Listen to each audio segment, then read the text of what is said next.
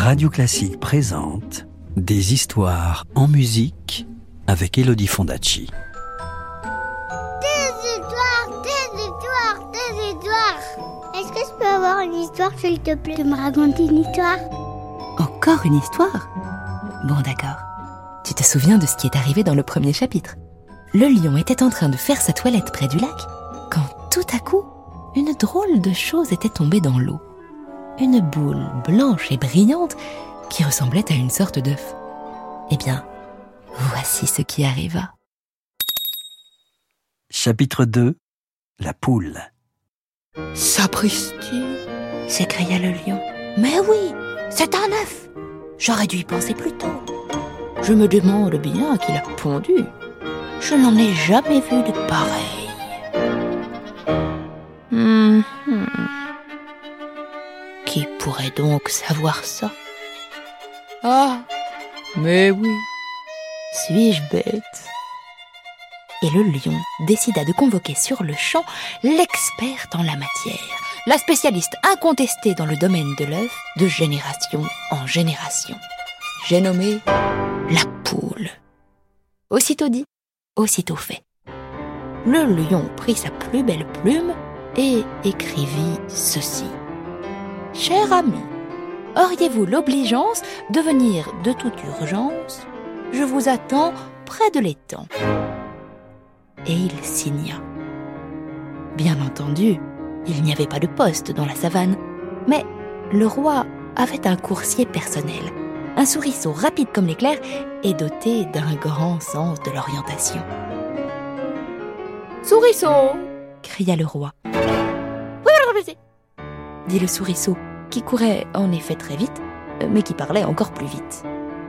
Ah, vous êtes déjà là. Quelle rapidité. Trouvez-moi la poule, mon ami, et donnez-lui cette missive. À votre majesté. Et parlez moins vite, nom d'une pipe, rugit le lion exaspéré. On ne comprend rien à ce que vous dites. Mais le souriceau avait déjà disparu entre les hautes herbes. Il courut tant qu'il put, à toute allure. Et il trouva la poule sur un mur, qui picotait du pain dur, tout en tricotant. Une maille à l'envers, une maille à l'endroit. Je veux la montée de l'autre Pardon? dit la poule, qui était un peu dure d'oreille. Je vous apporte un message de Sa Majesté, le roi des animaux, répéta le souriceau tout essoufflé. Et il lui tendit la lettre. Quelques heures plus tard, la poule arriva en se dandinant, suivie de sa ribambelle de poussins. Le roi la salua fort courtoisement.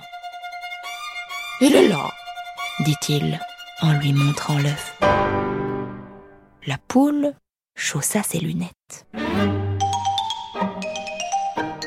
Elle prit la boule, elle la tapota, elle la retourna, elle la regarda dans tous les sens, elle la secoua pour voir s'il y avait quelque chose à l'intérieur.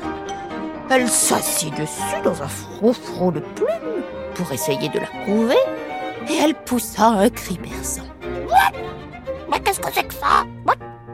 C'est horriblement froid Beaucoup trop froid pour être un œuf. Ah bon? dit le lion. Ce n'est pas un œuf de poule en tout cas. Foie de volaille. Vous êtes sûr? s'inquiéta le lion. J'en mettrai ma crête à couper.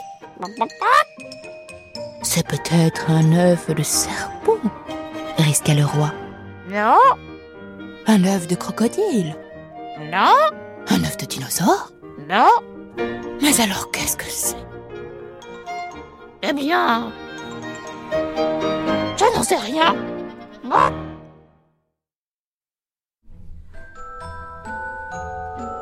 Tu veux connaître la suite de l'histoire? Je te la raconterai plus tard, c'est promis. À bientôt. C'était le carnaval des animaux. Une histoire écrite et racontée par Elodie Fondacci sur la musique de Camille Saint-Saëns. Retrouvez la suite du conte en podcast sur radioclassique.fr. Radio Classique, des histoires en musique.